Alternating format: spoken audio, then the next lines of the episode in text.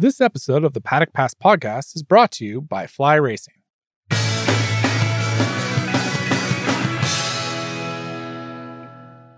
Hello and welcome to the Paddock Pass podcast presented by Fly Racing. Check out flyracing.com for a look at some of their riding gear. On this week's show, we're going to take a look into a crystal ball of where there's no yardstick in MotoGP and World Superbikes. What would it be like if Marc Marquez and Jonathan Rea retired in the morning? Adam Wheeler, you're uh, back from a trip to the Canaries. I have to say, Ad, you're looking very tanned after your trip down there. Was it nice and relaxing? Well, uh, considering I went to a place that only averages three days of rain per month, and it rained for the two that I was there, there's not too much of a tan, Steve. I think it might just be the flattering light. Um, but no, fantastic new bike. Uh, the KTM, let me get this right, 1290 Super Adventure S. Uh, the road going uh, flagship model for the Austrians. Uh, I guess it's the, the motorcycle they say is going to take on the GS, uh, the Triumph, and Ducati's uh, Multistrada V4, which I think has already made a pretty big splash in that segment. You know, it's big, heavy, well-equipped motorcycles, cost a fortune, um, but they're they're selling like hotcakes. So it's uh, it was good to test that bike, even though the weather was grim. Uh, but yeah, it was a good machine. It's got a chain though, Ed. It's got a chain. That means you've got to like adjust your chain and everything. It's got a chain, Dave, and also I had to ride it on very wet sand with uh, street tires, which was. Um, But that's fun. ex- oh, it was not. It was not fun. It was, you know, it was okay, but there was a couple of moments where the thing was going left and I was kind of heading right, so that's never a fun experience. That that actually seems very similar to all my experiences on a bike, and then quickly followed by my face hitting the floor. Uh, Neil Neil Morrison on the pod as usual again this week, and Neil Adam says that it's just flattering light for him that's making him look really tanned. What? Why are you so pale looking? it's the white walls behind me, Steve. Somehow there's a, a kind of optical illusion in that uh, the white from the walls is carrying over to my face. That's, right. my It's, excuse. like a halo of hair. That's where the only way so you you know where Neil is. well, let's ask Neil the usual question that we've asked him for the last couple of weeks. Neil, how's lockdown life in Barcelona treating you, and have you left your room at all? Still locked in, Steve. Still completely locked into my room. So, um, yeah, thoughts and prayers. If you could send them my way, it would be greatly appreciated. It's quite worrying actually because I've been in your apartment, Neil, and, and you don't have an ensuite. Um, Dave, obviously, David Emmett from motomatters.com on the podcast as usual. And Dave, it's been uh, a little bit different for you up in the Netherlands. It's been a lot of snow. It looks like there's been pretty much two days of blizzards for you. I, I presume you've been out building snowmen. Um, I have not. I've been watching the neighbours' children um, uh, building snowmen because that's much warmer because you can do that from inside without going outside. Are, are you has- sure you want to leave this on the podcast, Dave? that You've spent the last couple of days watching your neighbour's children. Oh yeah, uh, let's uh, the less said about that, the better. But um, um, no, I mean it's it's it, it has genuinely um, been a huge amount of snow. There's been uh, there's probably you know 10, 15 centimeters, which is you know six inches, which if you're from Canada means absolutely nothing. Um, but for Holland, like we occasionally get sort of you know an inch uh, of snow, and um, now it's been you know proper uh, proper snow. There were no trains at all the other day, and um, I have got lots of exercise clearing my path. So um, I've uh, I'm a, a big strong man now. Yeah, I'll tell you what, we'll wait and see if that's the case when the season gets underway, Dave. Just uh, while Dave's been sitting inside uh, watching the neighbours' children build snowman, nice to see that we've got a few new Patreons on the podcast as well. Mike Brown, Gav Nixon, and Magnus Crab all uh, supporting the Paddock Pass podcast at patreon.com forward slash Paddock Pass podcast. Uh, so for $3 a month, you're able to support the podcast and uh, you'll get additional content from us throughout the course of the year. So, boys, on this week's show, we're going to take a look at what it would be like in MotoGP and World Superbikes without having the top dog, without having the rider to judge everyone else by. So, obviously, David, in MotoGP, that would be without Marc Marquez. And it was interesting that whenever we asked listeners of the pod to describe MotoGP in one word, we got lots of responses back. We got words like it was wild, it was crazy, it was unpredictable. And well, Suzuki described it as uh, being unreal, but uh, that shows a lack of confidence in what they thought the season was going to be, really, Dave. But uh, how much of that came down to Marc not being on the grid? It gives us a good example of what it would be like if we didn't have the best rider we've ever seen. Uh, yeah, I mean, it's certainly there's a substantial part which is down to Marc Marquez not being on the grid, but also, especially last year, it was really difficult to say because it was such a strange year. Uh, because we didn't start until July, uh, because we were doing so many back-to-back races, um, because we were racing at tracks in uh, extremely unusual weather. You know, when it, it, was so cold in Barcelona, which normally it's absolutely boiling, and when it was so cold in Le Mans, and you know, it is quite cold in Le Mans quite often, but it was much much colder. Um, so it was there. There was a lot of different factors. There, you know, um, we had engine development frozen. We had aerodynamics frozen. Um, it made a it made it more difficult. I think also I do wonder how much the um, how much difference the lack of fans made. I mean, f- for the spectacle, it didn't make much of a uh, much of a difference because you know it's a, it's a it's a noisy sport. It's very very loud, so you didn't miss the, the you know sort of the, the cheering of the crowds or anything.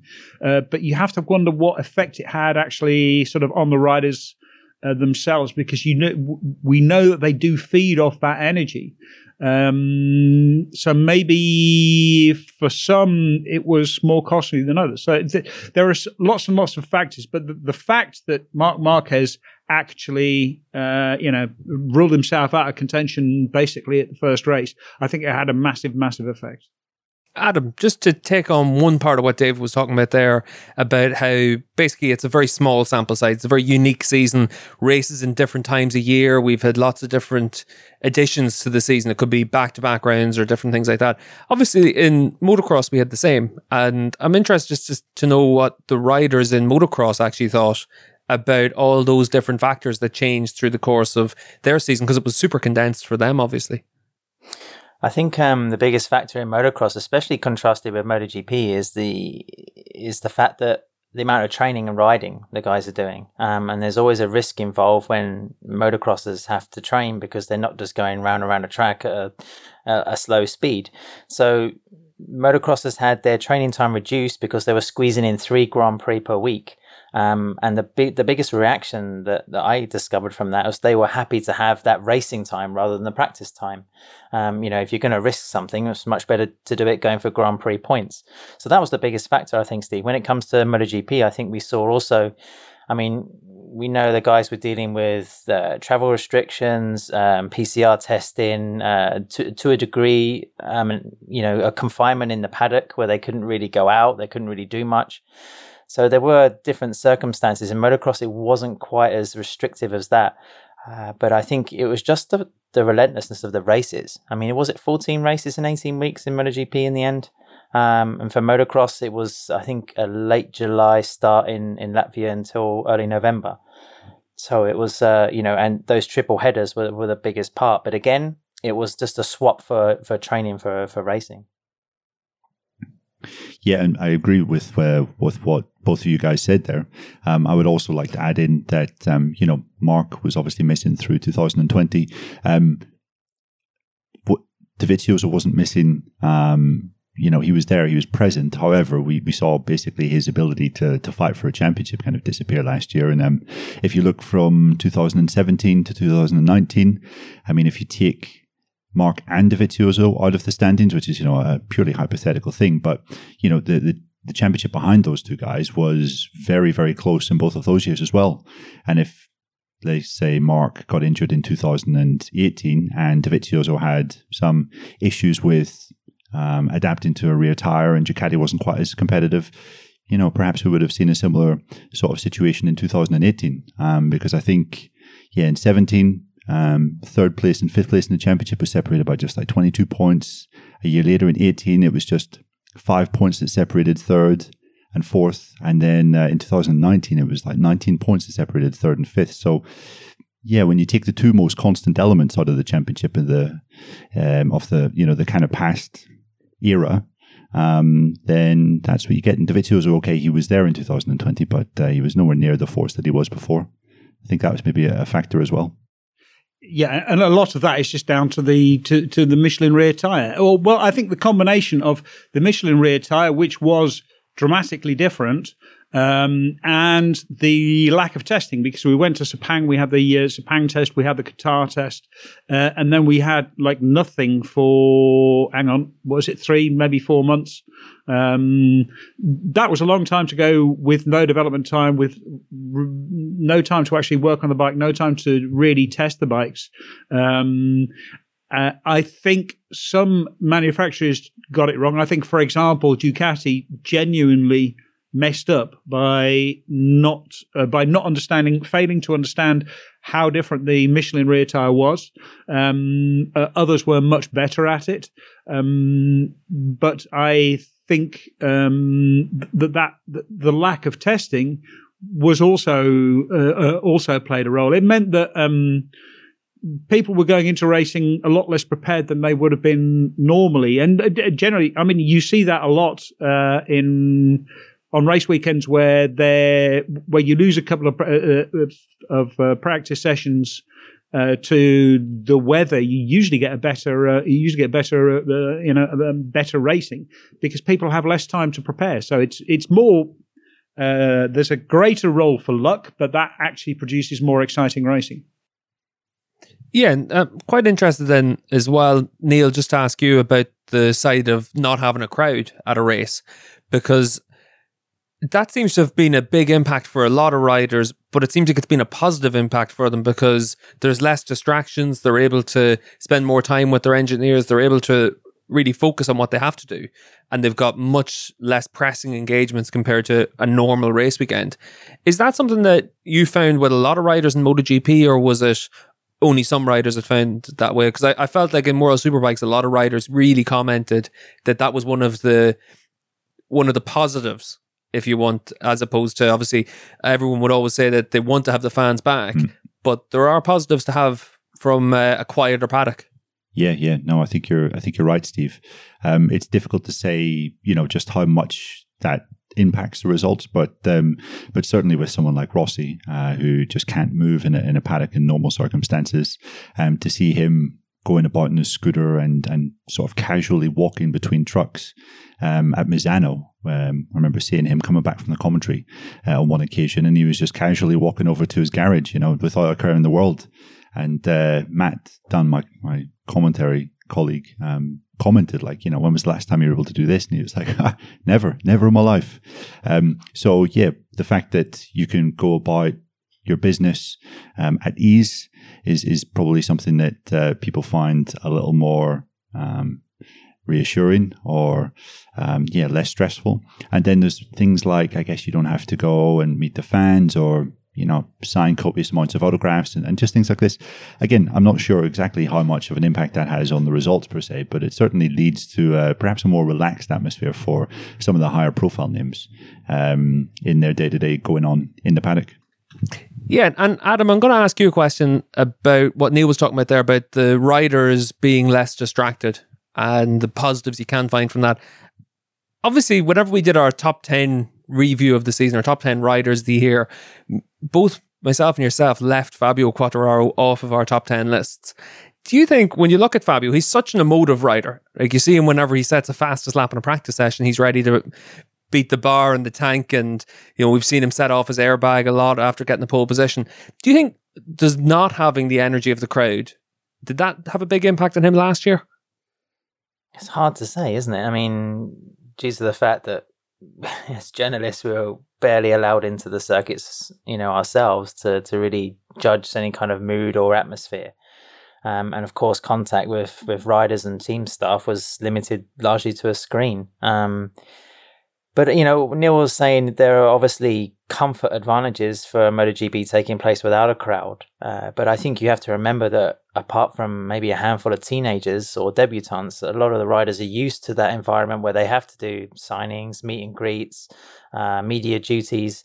I think it would have been maybe slightly alienating, and also I question how much that would really impact their performance. I mean, like any kind of uh, elite athlete, they just block all that stuff out anyway. The level of focus must be paramount. Yeah, I, I, mean, one of the things that one rider commented to me, sort of off the record, was that um, it was really boring um, because there was just nothing to do. Normally, the, the fact that there are lots of uh, sort of fans about. I mean, it can be a pain because you can't, you know, it, it becomes impossible to get back to your motorhome. But the fact there is sort of like lots of stuff going on, um, you can, you know, go out and cycle, you can go out and do whatever you like. That I think man, had uh, like that made it more more difficult. It made it more sort of monotonous. It it really was just racing. You know, it it gets back to the all work and uh, was it all all work and no play makes Jack a dull boy. Um, uh, now Jack Miller is a dull boy by no means whatsoever. Um, um, uh, quite the opposite. But um, it's this lack of distraction, the lack of entertainment, the lack of the lack of anything else. It was just work. It was strictly work, and there was. It didn't feel like because you know, you know, the thing I think all of us really missed about the races this year is the fact that it really is like a carnival atmosphere. It's a festival. It's it, it's it's a festival of speed. Um, it's a party, and uh, that was completely lacking. I mean, just even watching it. I mean, the racing was fantastic but watching it was um, uh, uh, especially sort of like practice and all the rest of it, it felt very flat. Yeah, it was you were involved, but you were at a distance. Yeah. Which I think for all of us was quite strange. Obviously, Neil, you were still in the paddock. Adam, you got to go a couple of times, but it was literally just to sit in an in an auxiliary media center and not really able to go around the paddock or around the track. It was very strange. And Dave, like you said, for the riders, it was really unique and they had to find new things to do. And uh, that's where I found it quite interesting. Like at Valencia, for instance, whenever Dorna opened up a golf course and suddenly half the paddock decided that oh, I have to go play golf just because it's there. and, uh, you know, there was lots of things like that all the way through the year that were a big change for a lot of people. And Neil, when you look at changes that we've seen over the years, 2020 was pretty unique, really, because obviously, if you take it for granted that Marc was gone for the whole season effectively. We've not really had too many seasons where that was the case. Obviously, the purpose of this show was to talk about what would happen if we didn't have that pace setting rider on the grid, if, if Marc retired in the morning or different riders like that. But even when you look back at the history of MotoGP, and you're always a, a good historian of the class, I can't really think of too many examples other than the likes of Mick Doohan retiring. And again, Mick obviously retired through injury, but we don't really have too many examples where that like yardstick for all the riders to judge themselves by was suddenly gone overnight, and uh, that's what happened last year. Yeah, you're right. Um, I mean, there's certain instances of uh, of, of, great riders um, having to retire through injury um, or unfortunate circumstances, like Rain Rainey, for example, at the uh, the tail end of '93. But then, you know, Doohan and Schwantz were still around. Those were still guys that could go out and uh, kick the other guys' asses. Um, yeah, you're right. I mean, we're looking at um, at limited number of examples. Usually there is a ready-made replacement ready to go when one person stands aside. You know, when Kenny Roberts Sr. retired, Freddie Spencer was there to take over. Um, I'm thinking Crivillé in '99 is one example. Um, you know, Doohan crashed obviously. I think at the at the third round, and after that, it was notable how basically the races were a lot slower than the years before. Um, lap times were a lot slower without Doohan being there, and the races got quite a bit more exciting um, as a result of that. And that carried into 2000 as well because you know Kenny Roberts was the guy that year, Kenny Roberts Jr., but he wasn't exactly setting the world on light, and we had eight different winners then. Um, yeah, I'd be struggling to think of examples other than that. Perhaps you could look at uh, Uncini in 81 or sorry, Lucchinelli in 81, Uncini in 82. Um, two guys that won championships for Gallina Suzuki, effectively like a privateer team, um, which is pretty, pretty nutty. And that was mainly as a consequence of Yamaha getting their bike so wrong. So therefore, Kenny Roberts wasn't uh, as competitive as uh, he should have been and he could have been.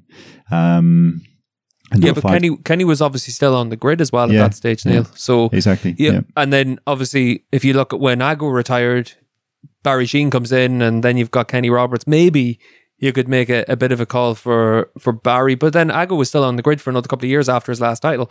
So for me, whenever I was thinking about it, it really was just that one time we're Doohan retired. Because if you look back, like you said, you know, you've got lots of unfortunate circumstances where the likes of Rainey but Kevin Schwantz won that championship and was still on the grid the following year. You had Doohan starting his dominance then. It's hard to really find anyone uh, when you look at the history for an example similar to what we had last year.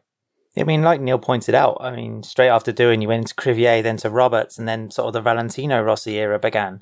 But then, you know, if you try to compare eras, if you look in MotoGP now, could you make an argument that, say, Joan Mir is, is the next Rossi? Um, is he coming up into the class? He's already won the title. Uh, could we foresee him being a racer that will win another five championships over the course of the six, six seven years to come? Um, you know that's that's the real debating point. Um, of course, if we assume Marquez has, has gone for good. Uh, yeah, you, um, Neil just said about uh, uh, about when Doohan retired that the uh, uh, all of a sudden you know the lap times really uh, really well dropped were a lot slower. Suddenly it was a lot slower, and I just sort of like quickly flicked through the results on on the MotoGP.com website, and um, I, I, mean, we saw uh, new lap records, either uh, qualifying or uh, uh or race lap records at, at, three different tracks. I think uh, Jerez and uh, I think I think in fact Jerez, Aragon, or not Aragon, Jerez, the Barcelona. Um, and, may, and maybe Valencia that there was, you know, they, they set they, they set lap records there so it didn't suddenly um, uh, it didn't didn't suddenly get slower. Um, it got uh, it, we were almost as fast. We still had Maverick Vinales, Fabio Quartararo, um, uh, people like that may, setting lap records. Franco Morbidelli setting lap records. They were still going really, really fast. Um, it's just that uh, there wasn't someone who could find that little bit extra to actually, uh, you know, make a difference. Well, I think as well, when you look at it now, the depth of the field is stronger than anything we've ever seen. And that's probably the biggest factor because if you look at when Rossi came through as a rookie in 500s in 2000, you know, he was pretty fast in his opening races. He won mid-season. He was a podium man from, you know, five, six races into his into his season and he pretty much quickly established himself ad as the top rider in the class the second half of that season, even if he didn't win the championship. And then by 2001, he had firmly made himself into that top rider. But you know, if you look at now with the with the field so deep, it's probably a lot harder to really distinguish yourself as well. Yeah, both. I mean, both in terms of talent and the machinery, Steve. I mean, Rossi came into the class on an NSR, which was obviously the motorcycle to have in that era. With Doohan's uh, crew. But, and exactly, yeah, exactly, straight into Doohan's crew. So, I mean, that was you know Jerry Burgess as well. That was uh, you know a group of people that were used to winning, um, and I think he went straight in with the right mentality and blended straight away to tremendous effect. But you know, it's clear that MotoGP over the last 10 years, especially, has, has adapted with its rules, um, its technical regulations to to make more of a level playing field. Whether you're talking about spec tires or we've had now controlled uh, uh, ECU and electronics for five years. And it's still interesting that in that five year period, I mean, half a decade, Marc Marquez has won four championships. So that's another indication of you know the the talent and and the uh, the the capabilities of the man. But you know what Dorna's um, they may have scrubbed some of the technical um, variety or some of the you know the, the juicy stuff away from the premier class, but they have achieved in making everything far closer together and it's still astounding for me to see uh, qualifying times separated. You know, twenty riders split by less than a second is something that you know could would fry your brain. I think if you were a technician, especially as a rider. I mean, how do you go back to your your little box or to your your confinement or whatever and think, right, I need to try and find three tenths of a second somewhere, knowing you've been on the absolute limit. Yeah, I remember I was talking to one engineer about it, and they said, "Well, we're losing four tenths down the straight." And uh, that leaves us, you know, another half a second to find all the way around the track. And there's, you know, 10 corners and you're trying to find half a tenth in each corner. It's tough to do. And they're trying to find all those finite examples. And Dave, just before we take an ad break, we've got uh, Neil Hodgson. You were talking to Hodgie just about what he's seen in MotoGP with Marc and uh, what he's seen obviously in World Superbikes with uh, Jonathan Rea. And it's interesting to talk to someone like Hodgie about this because obviously Hodgie, a former world champion, but works currently as a commentator for BT Sports. So he's in the paddock a lot. He's obviously a massive interest in everything that's going on. He's also Alex Lowes' manager in World Superbikes, so he's got a hand in that paddock as well. Keeps a big eye on everything that's going on there. So he's really well placed to be able to give his thoughts on uh, what he sees in those championships. If we took away the likes of Marc Marquez and Jonathan Rea. Oh my god! Just the prospect of World Superbikes without Jonathan Rea is exciting. I just feel like I've got to uh, clarify that I'm very good friends with Jonathan, massive respect and like total hero worship. I mean, he's an absolute machine.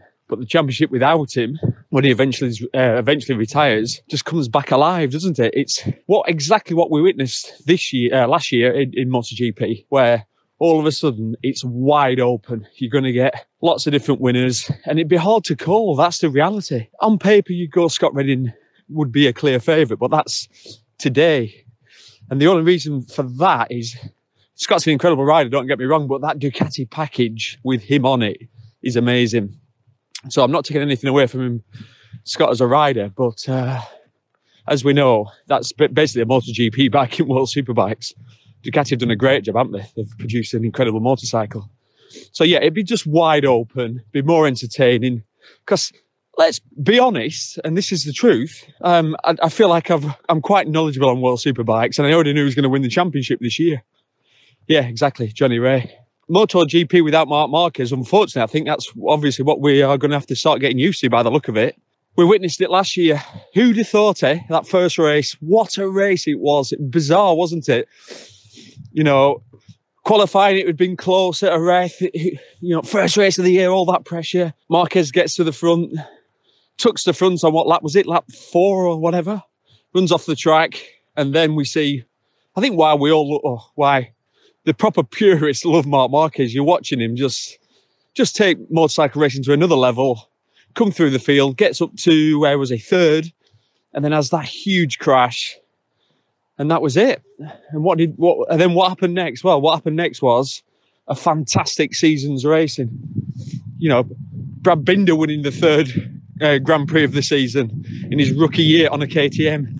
There, there were so many bizarre things happened. Oliveira winning two races on the KTM, Petrucci winning another race, and so on and so on. Of just a an incredible season. I think this year is going to be more of the same. Is Marquez going to be back? God, I hope so because I want to see the genius at his best again. Will he be at his best? That's a big question. No one knows. But MotoGP without Marc Marquez is incredible racing, but unfortunately, um, for, for, for, for, me personally, I really miss him. Really miss watching. I, what I've said to so many people, I've said, you know, last season, how many times throughout the whole season do you see a rider on a MotoGP bike go through a corner, lose the front completely, close the front, and catch it on the knee? Not one rider. The only rider I saw do it, and I watched every session, was in Moto 2. Bastianini did it two or three times, no one else. And that is what I miss. I miss someone doing something on a motorcycle that I can't do. And actually, it looks like no one else can do.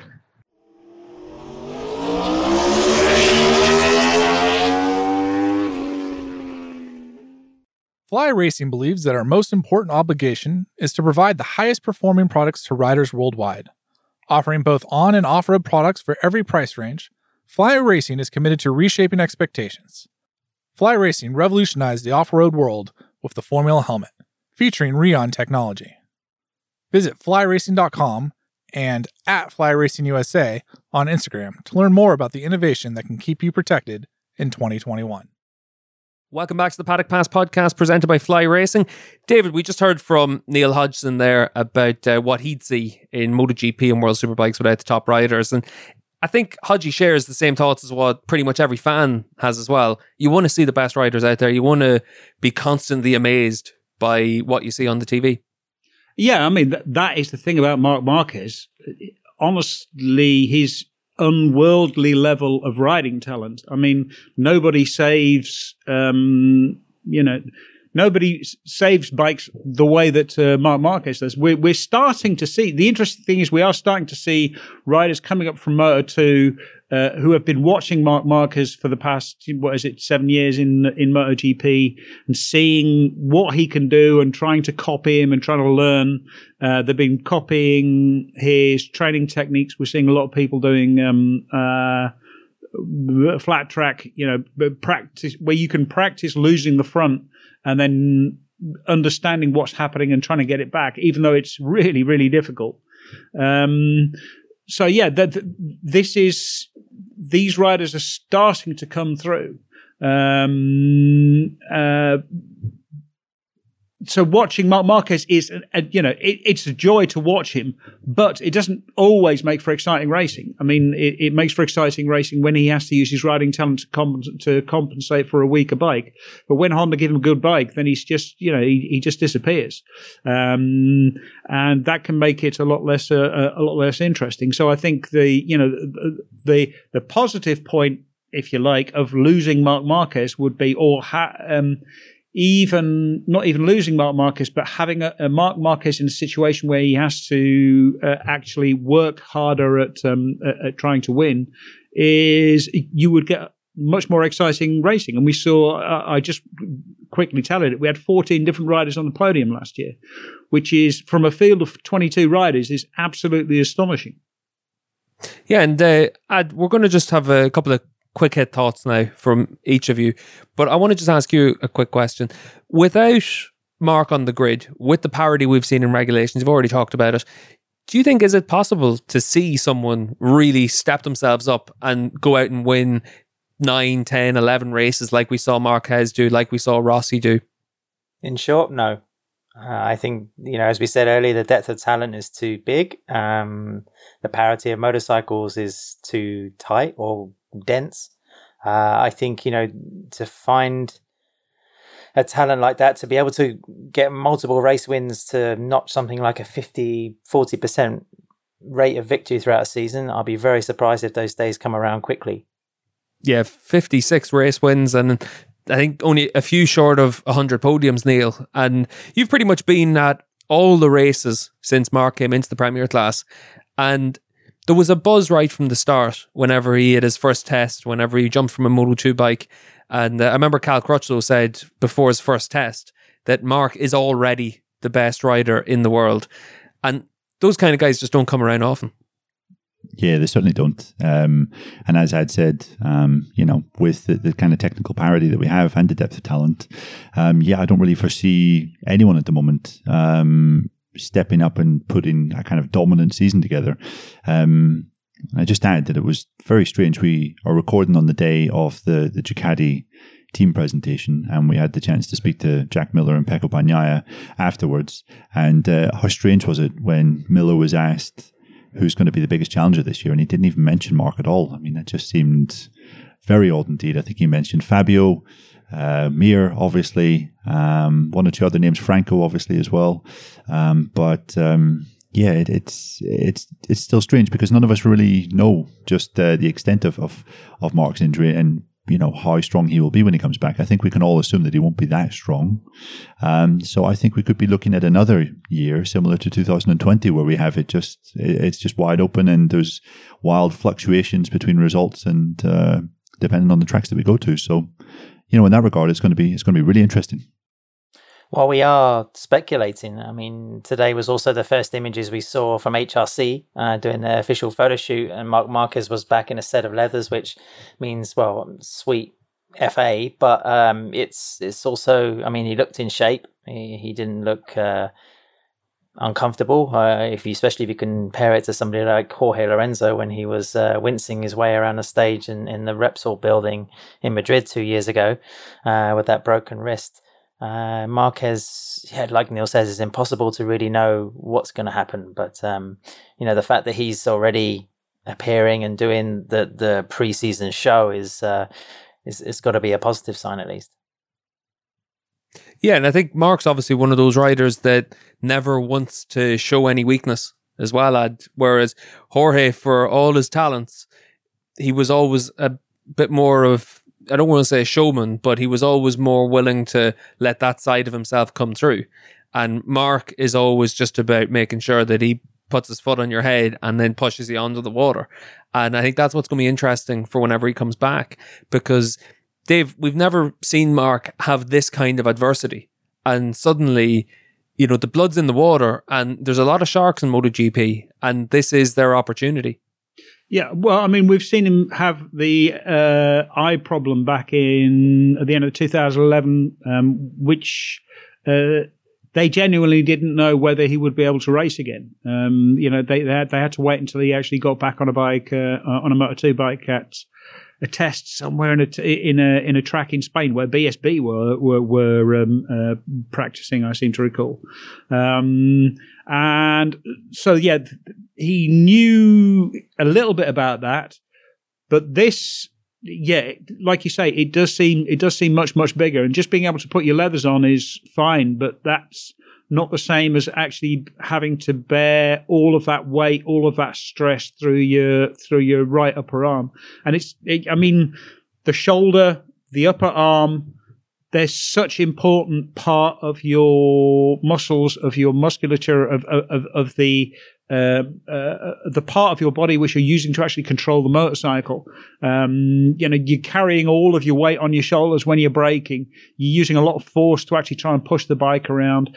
Uh, uh your left hand, you can spare a little bit, but you can never take your right hand off of the throttle, off of the brakes. Um, so it's uh, it's it's you know, it's one of the worst injuries you can have. So it's going to be really, really interesting to see the difference between, you know, being able to put, put your leathers on and being able to put your leathers on, get on a bike, and then go out and uh, uh, try to break lap records. Do, do we do we think that there's a certain amount of inevitability about this because you know Marc's mo for as spectacular it is and, and fantastic, it's obviously worked for him because it's delivered the results. I mean, he's wrecked two shoulders. Uh, maybe it was only a case of you know, borrowed time really for notching as much success as he could before some injury was going to sideline him like this. Whether it was going to be an arm or a hip or a leg or some nerve damage, uh, you know, whatever. I mean, speaking to Santi Hernandez last season, um, I kind of asked him that question and said, you know, you, were you kind of expecting this at some point that Marc would have a, a substantial period on the sidelines? And he said, well, you know, it's worked for him so far which I thought was still was another way of looking at it. But I think you know all of us have been like, so many times when it comes to Marc's, uh, you know, endeavors around a racetrack. I mean, he's he has been lucky, hasn't he? Yeah, and I think for for all of us, like we've all written it or we've all talked about it, where the only thing that was going to stop Marc was going to be Marc because his talent is so much more than the other riders out there. And when you talk to riders, they all say the same thing. You know, they say about talent and hard work, and Marc is at the top of both of them. And when he's got that confidence that goes from consistently beating people, it was always going to be hard to knock him off that perch. The big thing that was going to do it was going to be an injury. And Marc said so many massive crashes over the years, so many near misses that, you know, he was always going to get injured at some point, And chances are it was always going to be from a big crash. Yeah, I mean, anyone who's seen the opening uh, scenes of uh, the French uh, film La Haine uh, could just see this coming. You know, jusqu'ici, jusqu'ici, uh, tout va bien. Everything's fine. So far, everything's fine. Um, as someone is falling out of a building. Um, so yeah, this is this is what we. Is it inevitable? I don't know because it seemed like Marc Marquez seemed to be uh, practicing. He seemed to be, uh, and he uh, he never really had a, a, fast crash. He had lots and lots of crashes, but he always seemed to have slow crashes and, and low mm. low sides. Not Mugello um, in his yeah, well, well, yeah, yeah, yeah. That was. yeah, well, you know what? That that last year, those were those were the differences. But I mean, like the, the Mugello was a rookie mistake. Um, uh, but the other ones, he had lots and lots of crashes. You know, he would crash twenty times a uh, twenty times a season, but most of them were sort of like ninety kilometers an hour, um, uh, hung right off the bike. So all he was really doing was sort of you know letting the bike go rather than it wasn't actually falling onto the ground. He was already on the ground. It's just that he was no longer connected to the motorcycle. So um, there was not quite so far uh, fast fall but you know he did have a couple of big ones and he, eventually a big one caught him out. Whether he comes back uh, I, I, I honestly don't think anyone knows. But Dave, what was the name of that French film again? Just for all of our film buffs, La Haine, and it's uh, which is uh, French for hatred.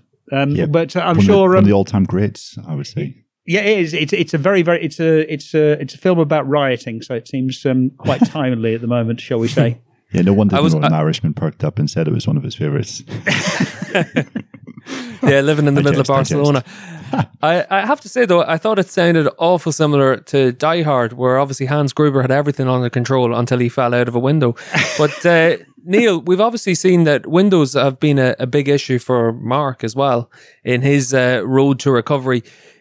Obviously, we're going to see him back on the grid, but I'm going to ask each of you now: Do you think is he going to win the 2021 MotoGP World Championship? No, I don't think so. No, Um, no. I think uh, he'll come back, and it'll be, you know, I think he has the determination and the work ethic to, to come back and eventually uh, approach some of the heights that he uh, he reached in previous years. But I don't think it's going to be immediate. Um, and you know, he's looks like he might be giving up a few months of this season. Um, possible, um, and that's going to be too big a, you know, too big a. If you're coming back and you're not completely 100%, perhaps, then uh, that's going to be too big an obstacle to overcome to win the title. Dave, what about you? Do you think is Marc going to win the championship? I have absolutely no idea. Um, I mean, obviously, it's a complete cop out, but I genuinely have no idea. I have no idea what is um, what state his arm is. It is literally going to come down to uh, what state his arm is in. If he only misses the first few races and he's strong enough, uh, and his arm is strong enough, um, then he'll be champion. If he doesn't, um, if his arm is still significantly damaged and, and is not healing properly, um, then no, he's not going to be champion, and he's never going to be champion again. So uh, I, I think um, it's it, it's impossible to say uh, at, at this point. But um, I think you know I am looking forward to MotoGP without Marquez because I think it's going to be it is genuinely going to be you know much more exciting. I don't think anyone is going to match, for example, Valentino Rossi's records or uh, Giacomo Agostini's records, precisely because we've got such a broad field now that you can't win ten or eleven or twelve races in a season any uh, anymore. So there's no way you can rack up over a hundred uh, a hundred wins, um, not unless something very very radical changes. So I think you know for the next 10, 15 years, we're not going to see someone get anywhere near um, uh, those sort of records. For me, it's uh, it's a no. I mean, I'll, I'll climb off the fence, but um, you know, I think uh, you know, I mean, a, a man of Marc's talents is is somebody that can't be ignored. Uh, but I think he also has has to get his head around the fact that he has less than one race on the motorcycle that he had last season. Uh, he's still going to have to, you know, for all his in-depth knowledge of the of you know the RCV, he's still going to have to get it ready for this season, um, and then he's going to have to discover what it's like to beat Joan Mir on a Suzuki, or you know how it's going to be to face Jack Miller on a factory Ducati, or to tackle the KTM's. Um, you know, there's still a lot of racing parameters that he's going to have to conquer before he reestablishes himself as the old Marc Marquez. And interestingly, I'll say um, Dave's point about looking forward to MotoGP without Marc um, is something very valid. Uh, I think there's a lot of excitement there about uh, the diversity of, of results we could see. But in, in MXGP, we had a, a little bit of a similar scenario where Tony Cairoli won six years in a row uh, and then dealt with uh, a broken arm in 2015 and then a preseason injury in 2016 that left him with nerve damage in his neck and, and uh, his, his shoulder. So he was pretty much like a he was not the Coyote we were used to seeing in 2016. In 2017, he came back and won six Grand Prix um, and won his ninth World Championship.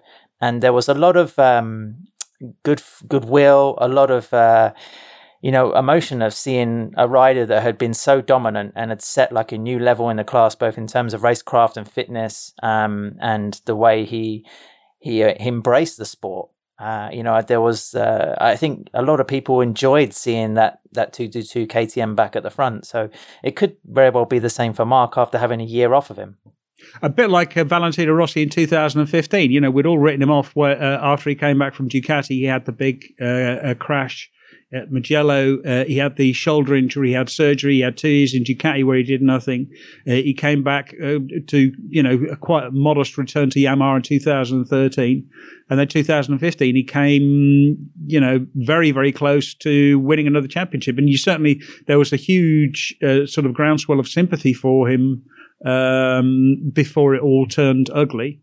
Um, uh, for, for, you know just just the season he was putting in at that age at that level of com- uh, competitiveness and again in a, in a great season yeah no just like to add to that dave you know there have been some historical precedents of riders coming back from I mean, basically the brink of their of their careers. You, you think of Mick Doohan in 1992.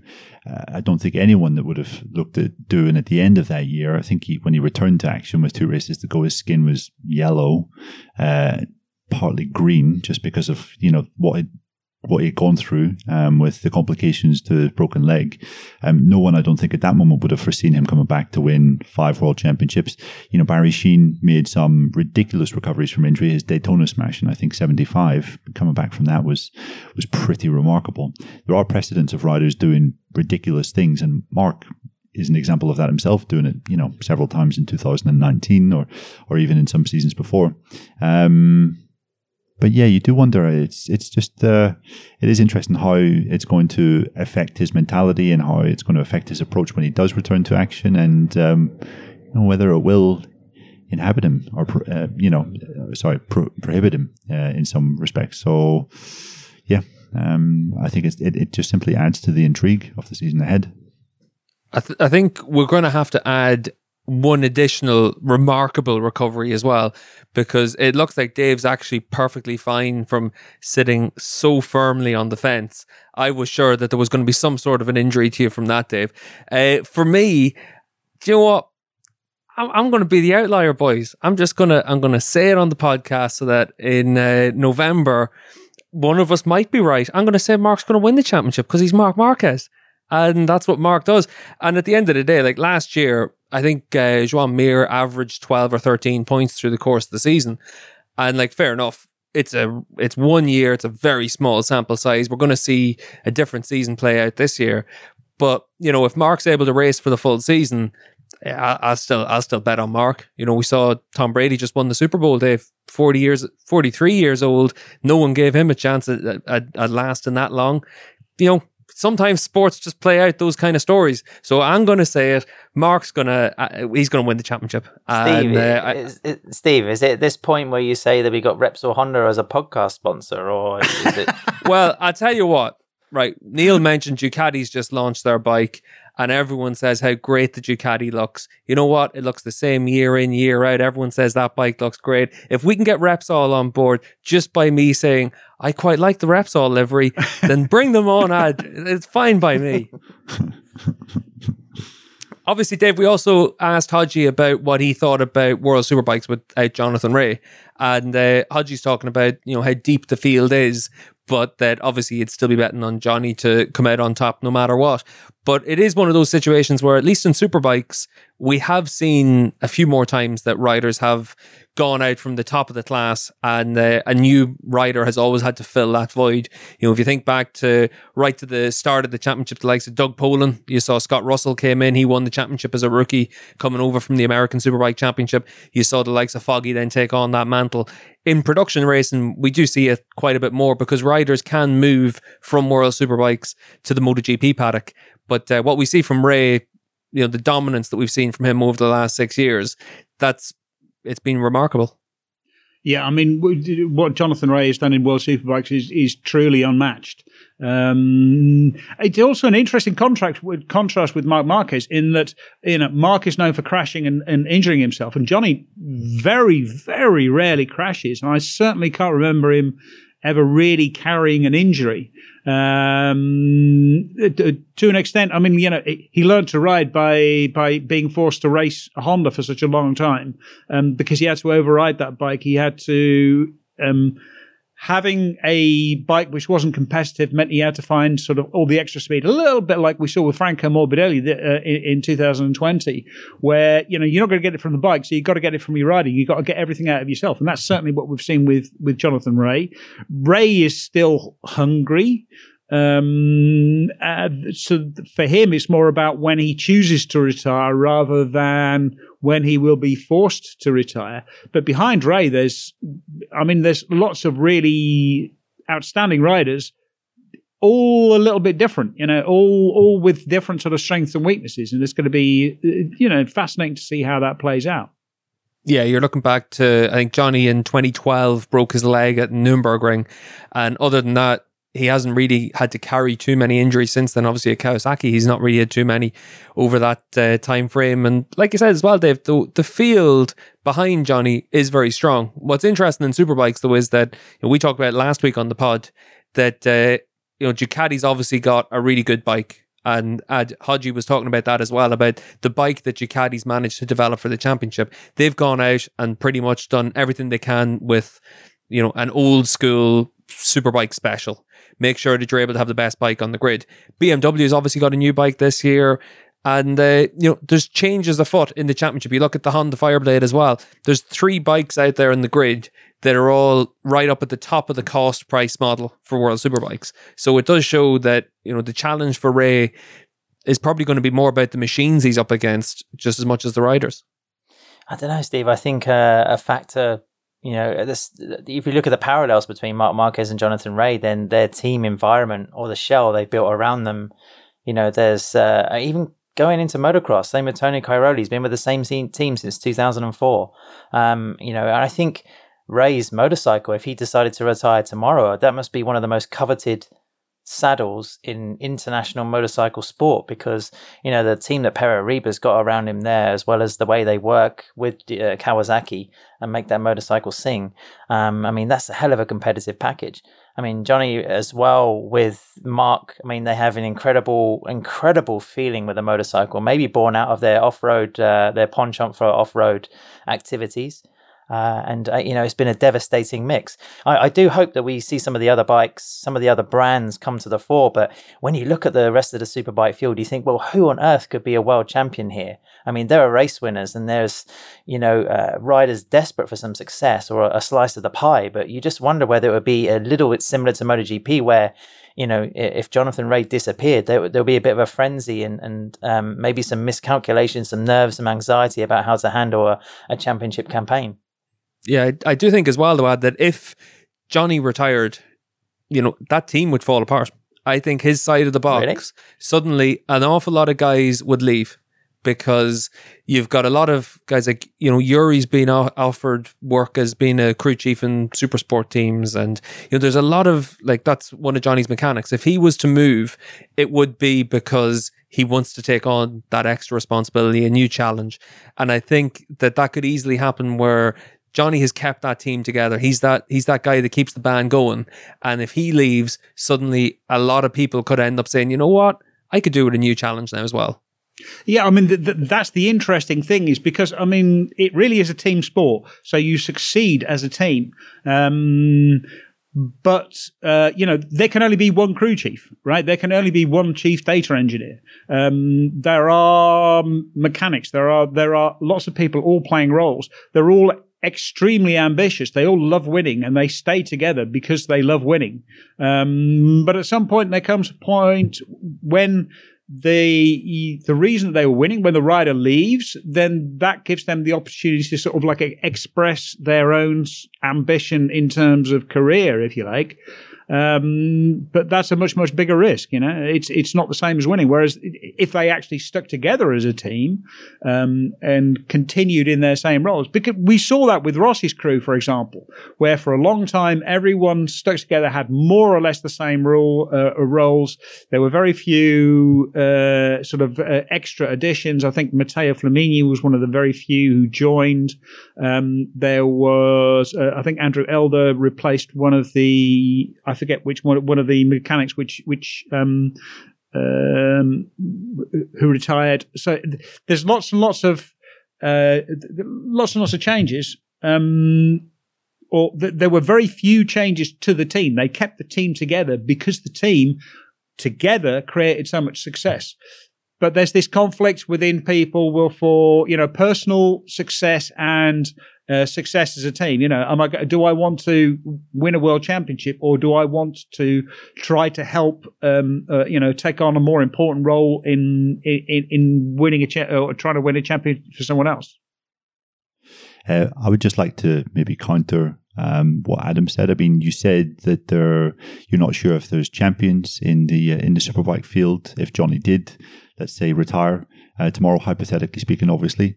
Um, but you look at last year's championship, and I mean, Scott Redding for me is a guy that could still step up another level. I mean, we all know how talented top Toprak Razgatlioglu is. I think Johnny himself has said that Toprak's one of the most talented guys he's ever raced on track. Um, and then maybe I'm jumping the gun a bit, but Michael Ruben Rinaldi looks like a very promising prospect. Maybe not a, a serial champion of the future, but in a factory Ducati team, certainly capable of something interesting.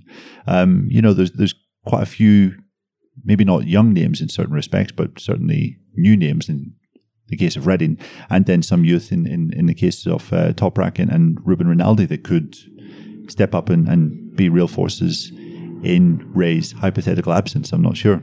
Uh, what do you think about that, Steve? Like, would you say any of those guys are serial uh, serial champions of the future? Yeah, I think there's nine world champions on the grid, and then you throw in the likes of Haslam and Lowes or BSB champions. So there are guys that know how to win championships, but whether they know how to win a world superbike championship is a different story because I think it's only Tom Sykes is the only one that's won a, a superbike title, but uh, Tom's not going to win another one you know, because Johnny's been able to show just how high the bar has to go. I think someone like Scott can win a championship, but we also saw that Scott could have won a Moto 2 World Championship. And, you know, he got hurt at the end of the season. He was starting to lose his form a little bit anyway. He was struggling with that expectation that goes from having to have that full season. You know, maybe Scott's matured more since uh, that Moto 2 title campaign against Pol. You know, he was able to win a British championship. So I think there's a lot of that where those riders now might have an opportunity to show what they can do. But at the end of the day, we talked about it last week where until Johnny's beaten, he hasn't been beaten. And, uh, you know, I think that's kind of what you're getting at as well, lad, because, you know, there's a lot of good riders in the class now. Tito moves across, haven't won a Moto 2 World Championship. But, you know, there's a big question mark as to whether or not he's going to be able to adapt to a superbike. And, and that's the challenge for everyone.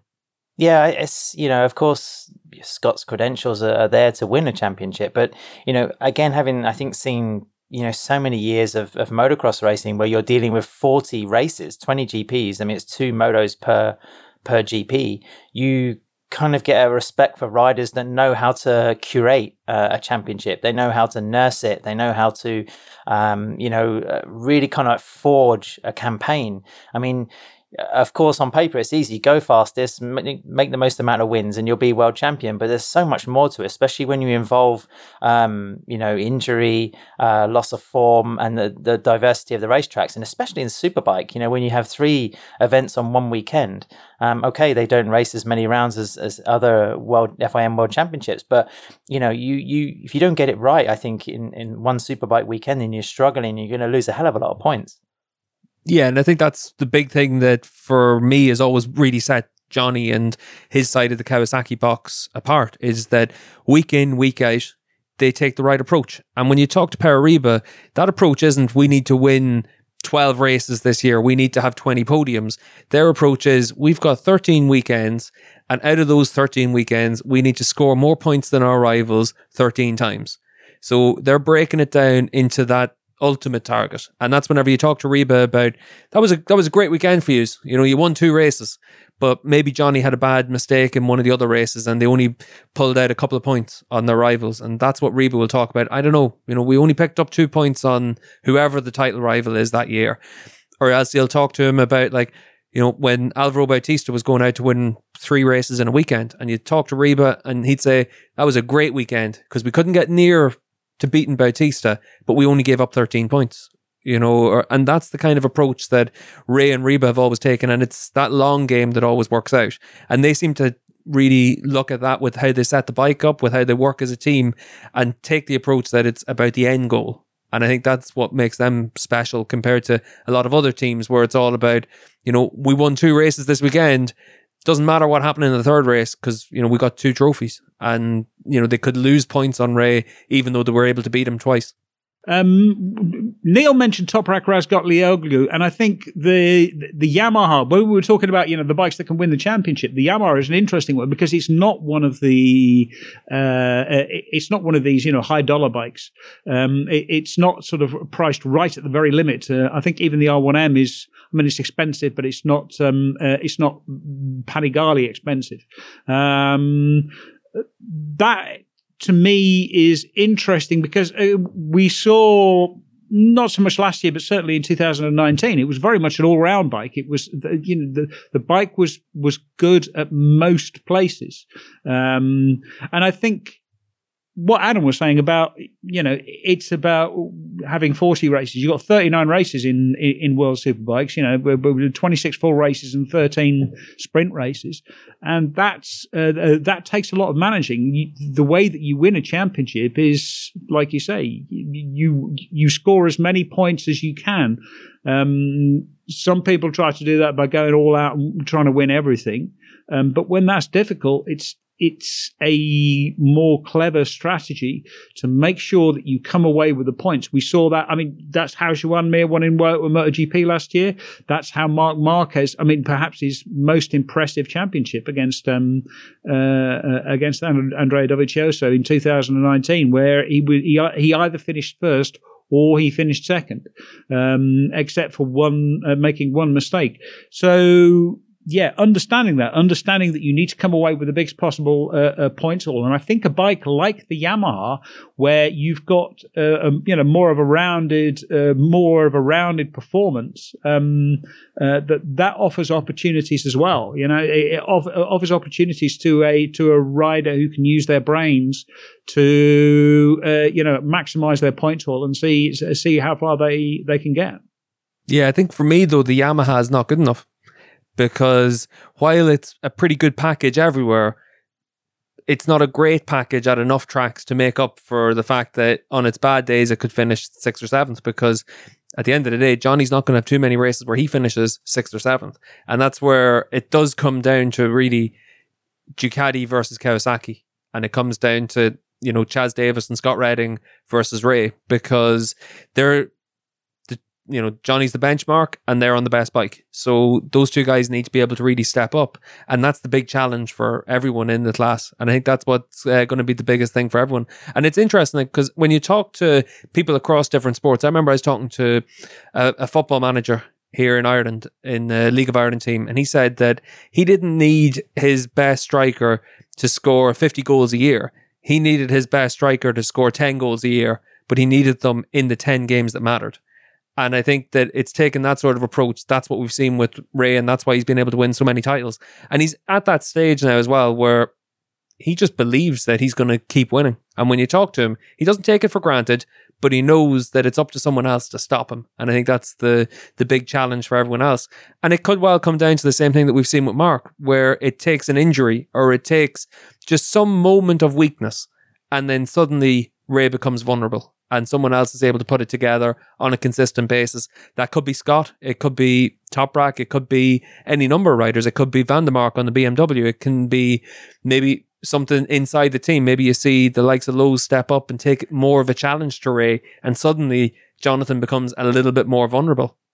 Yeah, I mean, uh, there's one factor which we haven't mentioned, which I think is absolutely key, and that is just naked ambition. If you think, I mean, Marc Marquez is the most ambitious rider I think I've ever come across. Mick Doohan was the same. You know, it wasn't enough to win. Um, uh, others must lose.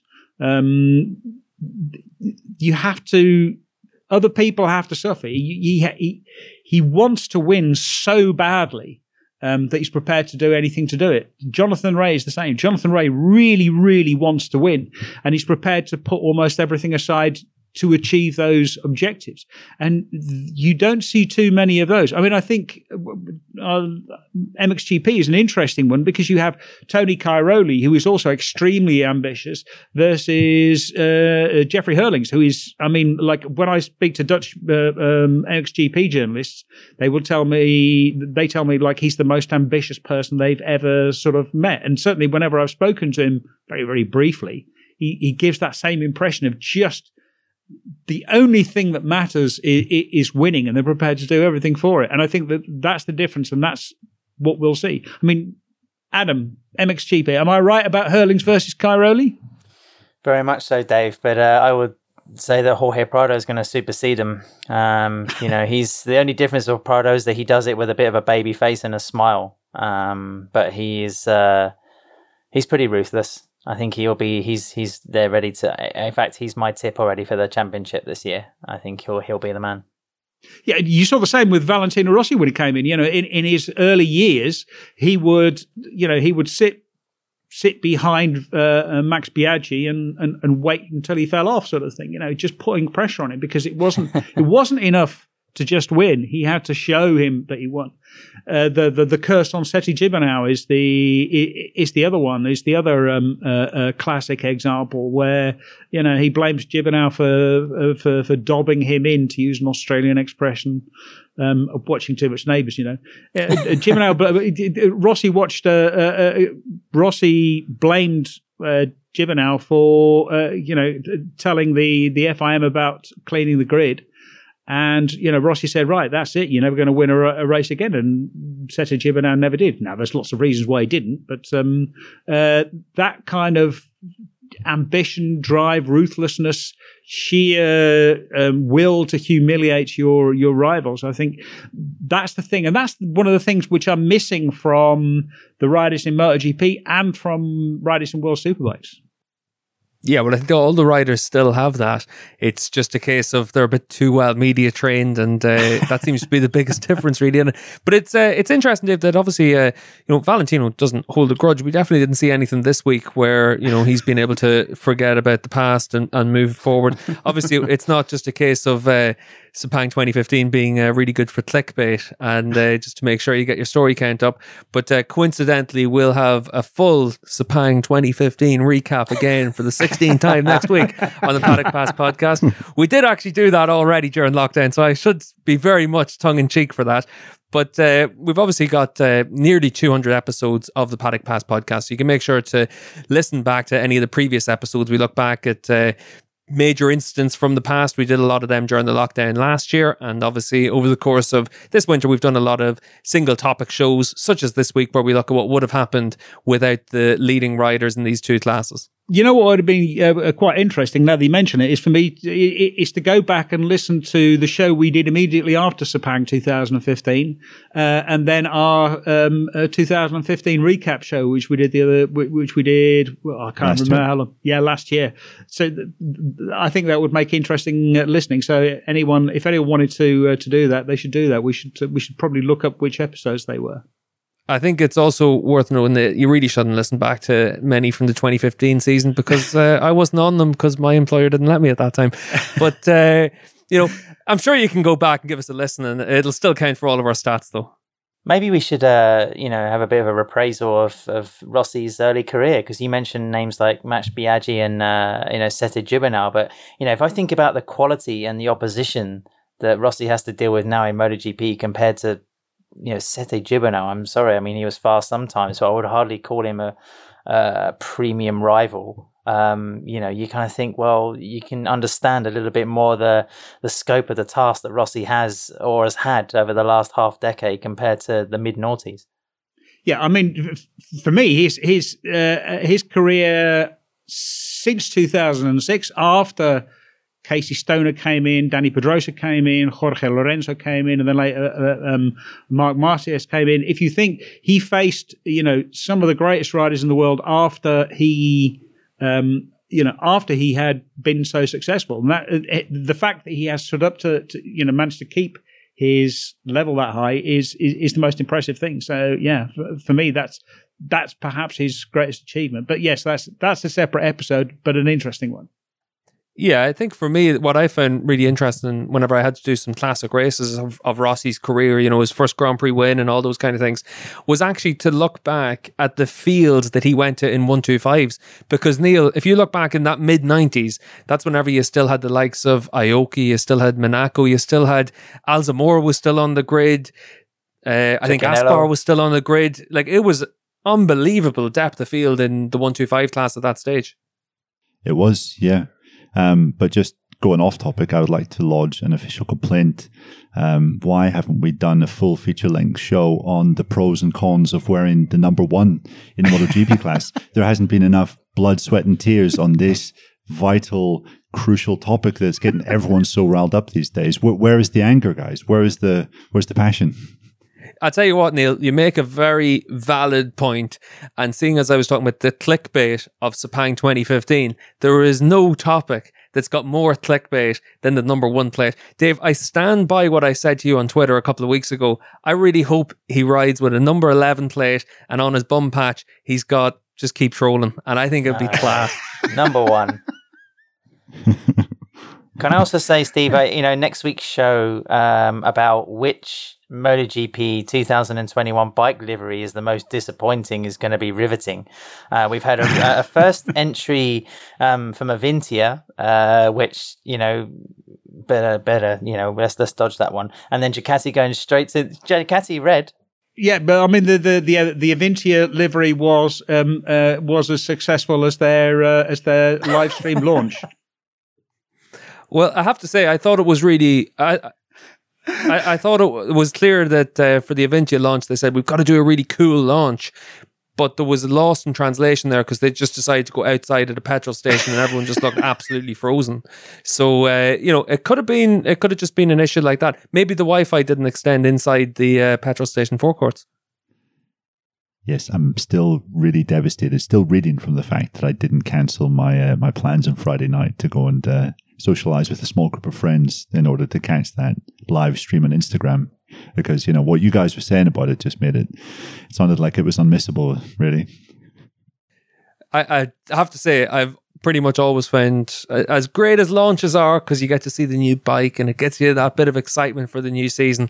I remember going to a few of them and they just never did anything for me. And it was always just a case of, let's just get through this one. That's why, Dave, I always quite like the ones at the Sepang test because you're already in the hotel to eat your dinner and you can just walk down the corridor and make it seem like you're really interested in why a new petrol supplier or lubricant is going to really change the world.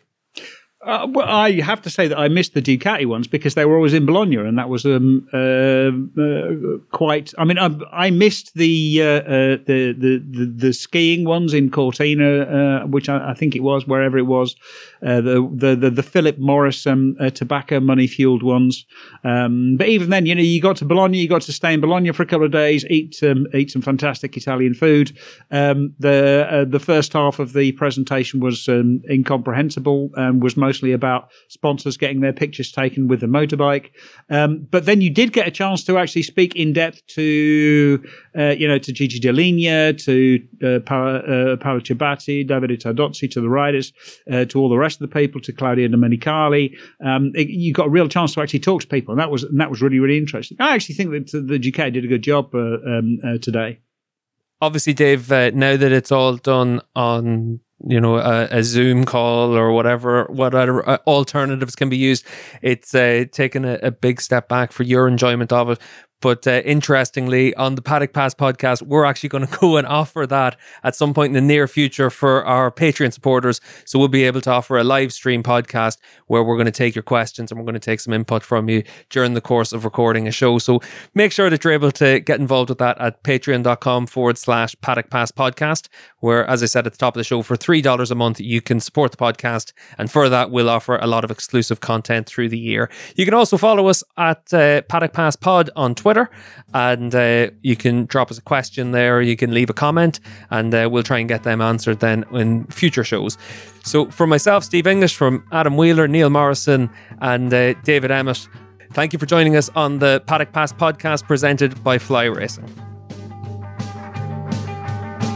This episode of the Paddock Pass podcast was produced by Jensen Beeler, David Emmett, Steve English, Neil Morrison, and Adam Wheeler. It was edited by Brian Burnett. Music is provided by The Liberty. All inquiries can be sent via email to team at paddockpasspodcast.com. You got anything there, Dave? Uh, there's one you name. Look, you look like a man that was ready to was yeah, ready exactly. to talk. There is one name which we haven't actually mentioned, and that's uh, Toprak Razgat Razgatlioglu. Perhaps I mentioned That's them. why we haven't mentioned them. I mentioned them. Oh, Neil well did. done, well done, Neil. Yeah, I, I should probably listen to what Neil says. He usually talks sense. Um,